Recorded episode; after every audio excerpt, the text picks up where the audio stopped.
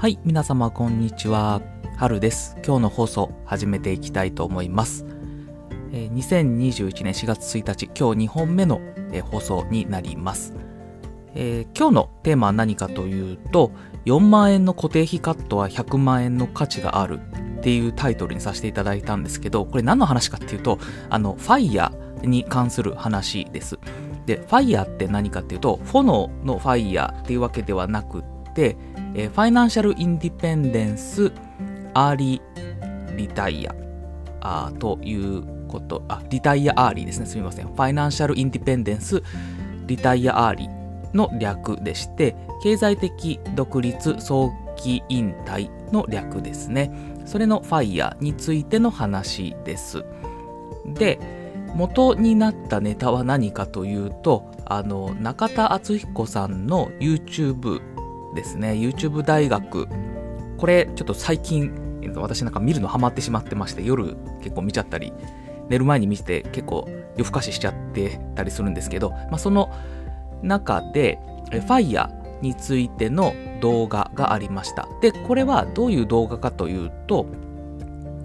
ある本ですね、ファイヤーに関する書籍、最速で経済的自立を実現する方法という書籍を説明する動画ということで説明がされてました。で、えーこの動画に結構刺激受けたんで、えー自分が、まあ、どうやってこうファイヤーを達成できるのかなっていうのを考えたっていう話から、え最後、あのータイトルですね、4万円の固定費カット100万円の価値があるっていうところにつながっていくっていう話になっていきます。で、ちょっとファイヤーという話についてちょっとお付き合いいただければと思います。で、ファイヤーっていうと、まあ、先ほど言った通り、経済的独立早期引退の略なんですけど、これ、なんかアメリカを発端にして、こう、海外で巻き起こってるムーブメントみたいですね。で、そのファイヤーの特徴を挙げていくと、その50代とか60代で達成するものじゃなくって、30代や40代といった若い段階でリタイアをすると。まあ、アーリーリタイアっていうと思う思うんですけど、まあ、そういうところに特徴がありますと。で、日本でも結構まあ流行ってきてますよね。書籍にもファイヤーの文字が並ぶもの、書籍が結構平積みされてるかと思います。で、中田敦彦さんの動画によると、どういう状態になればファイヤーと言えるのかっていうことですね。これが結構大事かなと思ってるんですけど、これは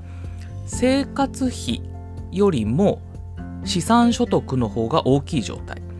生活費よりも資産所得の方が大きい状態。これがファイヤーの状態だというふうに定義されています。まあ、どういうことかっていうと、要するに、投資からの収入で生活費を賄えているということなんですね。まあ、こういう状態であれば、お金のために労働する必要がないということなので、まあファイヤーっていう状態になっているということですと。で、ファイヤーはどうやってばそういうふうに実現できるのか、そういう生活費よりも資産所得の方が多い状態になるかっていうふうなな話になっていくと思うんですけど、まあ、それは動画によるとですね、あの年間の生活費、自分の年間の生活費を25倍してくださいと。で、その年間の生活費の25倍を S&P500 に投資できていればもうファイヤーですよということを言ってました。で、これどういうことかっていうと、まず年間の生活費かける25倍って何を表してるかっていうと、例えば年間の支出額、年間生活費が400万円の人だと、その25倍って1億円になるんですよね。1億円。で、この1億円を仮にま年間4%で運用できれば、投資からは400万円得られることになるので、えー投資の収益が400万円。で、年間の生活費が400万円。なので、トントンになりますよね。なので、これ何意味してるかというと、年間4%で投資元本を運用したときに、年間の生活費になる元手のことですね。これが年間の生活費かける25っていう形になりますと。で、次、S&P500 に投資するってことなんですけど、S&P500 って何かっていうと、えっ、と、アメリカの代表的な株価指数ということで、まあ、日本でいう日経平均みたいなもんですね。それのことです。代表的なアメリカの500社の、まあ、平均の株価指数ということですと。で、この S&P500 っていうのは、まあ、年によってばらつきがあるものの、平均すると大体7%の運用利回りが期待できるというところに言われてます。なので、まあ、ファイヤーを目指す人の間で人気となってますと。7%平均で運用できてるので、さっきあの4%で運用した時っていうのを考えてたので、まあ、確実に、えー、運用利回りで、えー、年間の生活費賄えるレベルになっているということになるので、年間の生活費かける25倍を S&P500 に投資できていれば、まあ、確実に年間の生活費を投資から賄えてることになるので、まあ、ファイヤーが実現できてるっていう形になりますということですと。で、まあ、私がファイヤーしようと思ったらいくらいるんかっていうふうのをちょっと考えてみると、まあ、大体月30万、まあ、かかるのかなっていうふうに思ったんで、まあ、それで計算すると30万円の月かける12ヶ月かける25ってなると大体9000万円ぐらいかなと。まあ、本当にギリギリ、ギリギリというか、まあ、家族なの家族いるので、えー、あれですけど、まあ、本当に最低限度だとそのぐらいかなと思います。もうちょっと見てもいいかもしれないですけど、仮に30万だとすると9000万円という形になりましたということですね。はい。ということで、まあ、一度このファイヤーについて考えてみるのもいいと思うんですよね。あの、お金のために働かなくてもいいと。いうことで、まあ、そのためには実際いくら必要なのか具体的に金額考えてみるとあの次自分が何をすればいいかっていうのが考えられるかなと思うので一度あのこれを聞いていただいているあなたも計算してみるといいかなと思います。はい、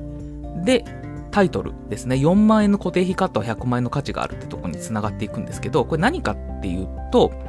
結局年間の生活費っていうのを抑えることができていれば、それだけ投資元本が少なくて済むわけですよね。うん。年間の支出額が小さければ小さいほど、ファイヤーに必要となる投資元本が少なくて良いということになるので、まあ、数値で、計算を簡単にするために、まあ、4万円支出カットできたとしましょうと。4万円支出カットできたとすると、それって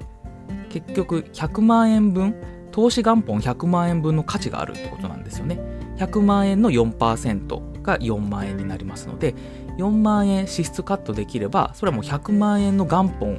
を確保したのと同じ価値があるということになるので、まあ、いかに支出をまあ抑えるかっていうのは大事だなっていう、まあ、そういうことをちょっとお伝えしたいなと思って、まあ、タイトルにさせていただきました。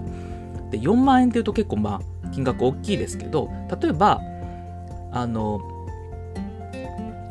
固定費をま削るっていうのも一つ方法だなと思うんですよね。で、例えば、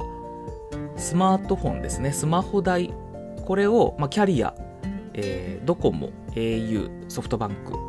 とかにしてる場合だったら、それを格安スマホに変えるとかですね。まあ、あとは保険を見直すとか、まあ、車を持ってる方だったら車を使わないでタクシーを使うようにするとか、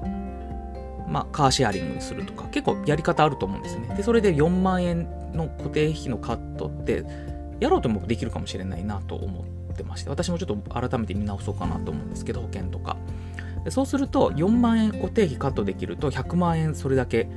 投資元本を稼せることになるということになるので、まあ、これ非常に大きいなと思って、思いまして、改めて、こういうファイヤーのことを考えていくと。なので、あの実践してみようかなということを思ったというそういうお話です。はい。ということで今回まあ今回まあは FIRE ということで